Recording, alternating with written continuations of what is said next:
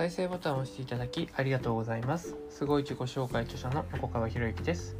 このチャンネルは何者でもない人が人も仕事もお金も引き寄せる何者かに変わるための魅力のヒントをお届けしています。今回のヒントはできるできないの前にあるものというね。まあ、この間ですね合宿のね報告会をねしたんですよね。まあ合宿に参加した人たちが集まってのズームミーティングですよね。でその、まあ、合宿が終わってから1ヶ月間毎日投稿できるね、まあ、その1日何をやったのかでその1ヶ月後の目標に向けてどんな行動をしたのかっていう、ね、投稿できるページを用意してくれた人がいてまあ実際はね、まあ、そんなにやっぱり投稿しないですよね。うん。まあ分かってるんですけどね。投稿しないですよね。でね、で、その、えー、合宿の報告会で、投稿できなかったっていうね、えー、報告をたくさんしていただいたんですよね。投稿できなかった。そうなんですよね。できたできないっていうのはやったから言えることであってそもそも投稿してない行動していないのにできなかったっていうのはおかしな話なんですよね。よく継続できませんっていう人がいらっしゃるんですけど継続できないじゃないんですよね。継続って一日一日の行動の積み重ねでしかないから行動しなかったが正しいんですよね。だから継続できないっていう悩みに対しては行動してないですよねっていうとこにまずそこに気づかないといけないですよね。そこに気づかないといけないんだけどなぜか継続っていうそっちの方に目が向いてしまう。継続っていうのはさっきも言いましたけれども一日一日毎日まあ毎日じゃなくてもいいのかなに、まあ、積み重ねていくことですよね。積み重ねた結果として継続っていうものが生まれるわけです。継続を先に目的にしてしまうと、これはまたおかしな話になるんですよね。だから継続できませんでしたって言うんだけど、まあ、そのセリフを言ってしまう人は、日々の行動をまず見直さなきゃいけないですよねっていうとこに行き着くわけですよね。でもね、いつも思うんですけど、1日24時間は誰にでも与えられてるものですよね。で、その1日24時間をどう使うのか。24時間をどう使うのか。例えば、さっきのね、えー、投稿するっていうのは、1日のうちの何分かければいいんですかって話ですよね。おそらく、おそらく10分あれば投稿はできるんですよね。10分あればね。でも、その10分を割いていない。いや、割いていないっていうのはそもそも、まあ、ここもこれもいろんなことが言ってますけど、忘れてるんですよ。忘れてる。認識がないんですよね。認識がない。認識がないから忘れてしまう。忘れてしまってから、あ、やれなかった。やれなかったから、ああ、なんかな、自分ってダメだな、みたいな風に自分を責めてしまって、で、やればいいんだけど、ね、気づいたらすぐやったらいいんだいいんだけど、やらずに、また次、じゃあ、明日からやろうみたいにね、なっちゃうんですよね。そうすると、何が起こるかっていうと、やらないんですよ。これ面白いもんでね、一回決めたことをやらないってなると、腰が上がらないんですよね、重くなってね。不思議な、ね、人間の不思議な仕組みですけれどもね。これはね、なかなか難しいですよ。だから気づいてあやれなかったやらなかった今からやっても遅いかなって思うんだったら今からやった方がいいんですよ。そうすると戻れるんですよ。もしくはもうやらないんだったらやらないって宣言した方がいいですよね。やらないんだったらやらないって宣言する。でそう宣言しないと頭の片隅であやらなきゃいけないなっていうのはずっと残っちゃうんですよねするとねその頭の片隅で残っているものがエネルギーを消耗させちゃうんですよでこういう小さなエネルギーの消耗っていうのは行動力を削いでしまうんですよね。で僕たちはねあのエネルギーがあって行動するわけでエネルギーが切れたら途端と眠くなるんですよ眠くなるというかエネルギー切れになると寝るんですよねエネルギー回復するために。よくな夜中までずっと起きてますってなかなか寝れませんって言ってる人はこれは明らかにエネルギーを使ってないんですよ。エネルギーを使うっていうのはこれ頭のエネルギーとあの物理的なエネルギー運動でのエネルギーまあエネルギーは全部同じなんですけどね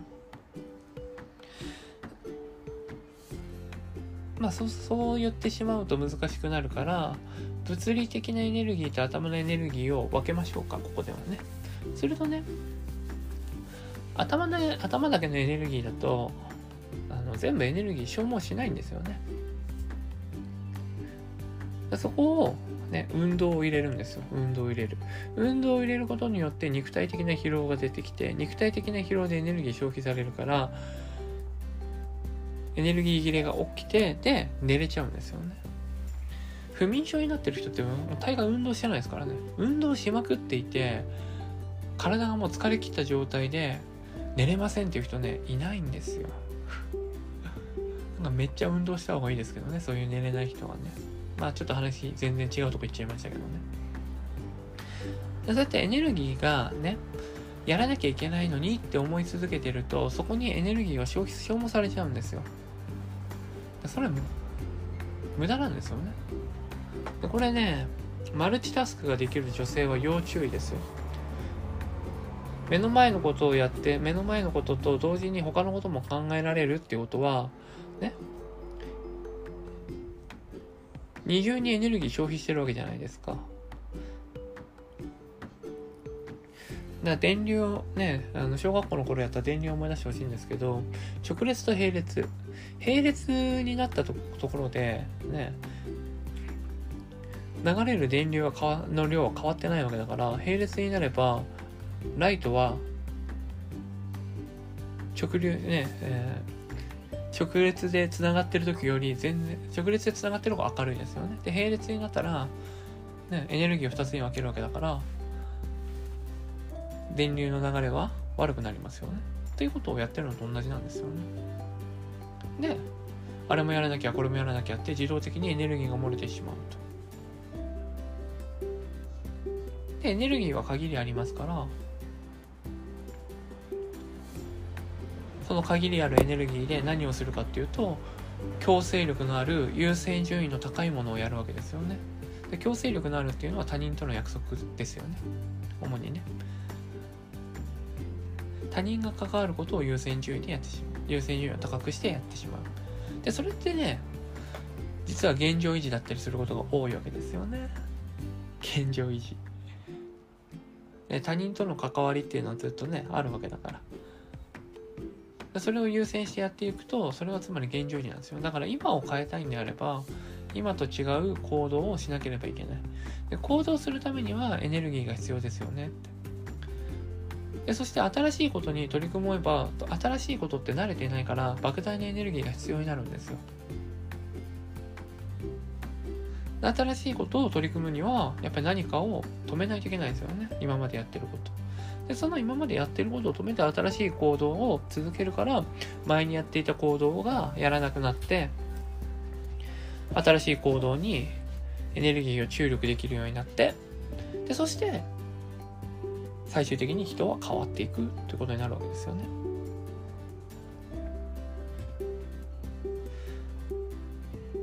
だからもともと続けていたことをやめるからやめればいいんですよ。別にあの継続ずっとする必要って僕はないと思うんですよ。でなんで継続する必要があるのか。それは未来の理想とする自分がやっていること。いいですか？未来のなりたい自分理想の自分がやっていることはずっと続ける必要があるんですよ。でももし未来のなりたい自分理想の自分がまあ未来って言ってもね1ヶ月後でもいいんですよ。1ヶ月後の自分がやっていないことだったらやらなきゃいいんですよ。1年後の自分がやっていないことだったらやらなきゃいいんですよ。時間もったいないですからね。とすると何が足りないのかっていうとその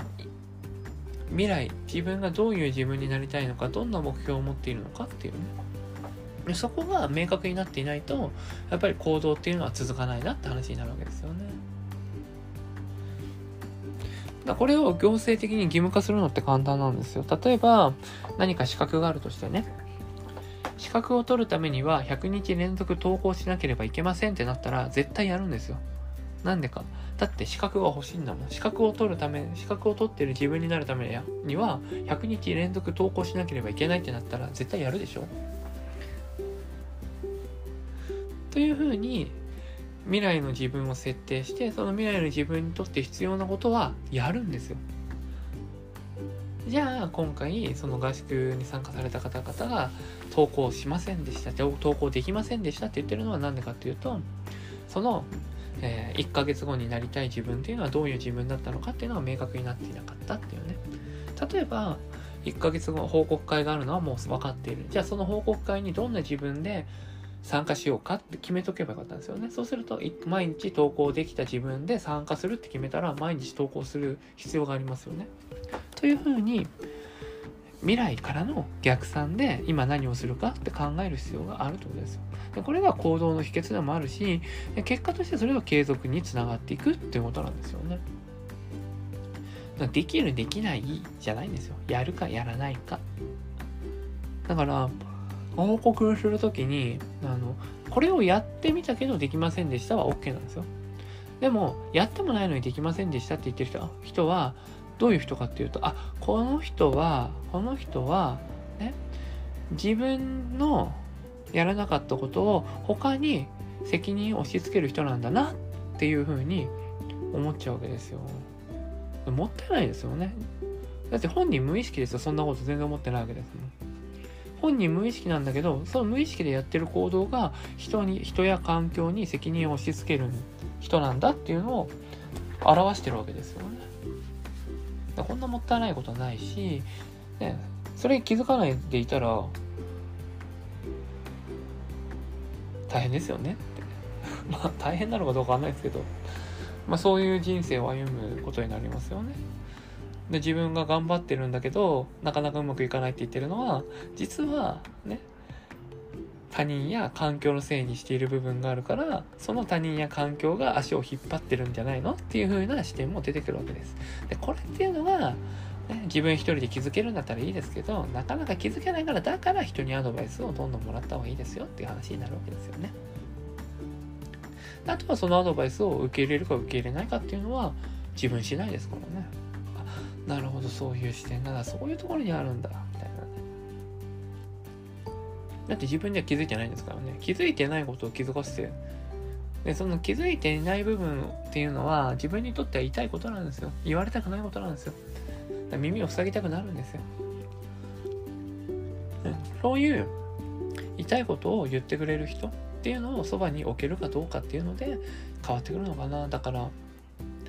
僕が関わっている成果を出されているすごい方々っていうのはやっぱりみんなそういう人を周りに置いてますよね。まあ、当然お金を払ってっていうのもあるだろうし飲み友達っていうねパターンもあるだろうしね。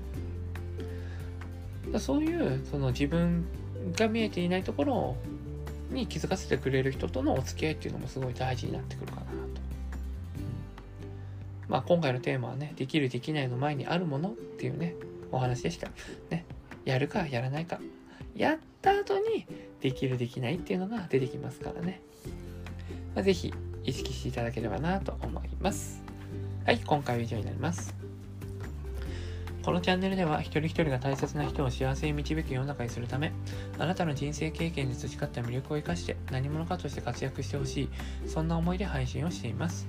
このチャンネルの音声を隠さず聞いていただくと、魅力ある人たちの考え方や立ち居振る舞いが分かり、人も仕事もお金も引き寄せる何者かに変わっていくことができます。ぜひチャンネルフォローやお友達へのシェアをしていただいて、一緒に何者かになることを実現できたら嬉しいです。魅力のヒント、今回は以上になります。最後までお聴きいただきありがとうございました。また次回お会いします。横川博之でした。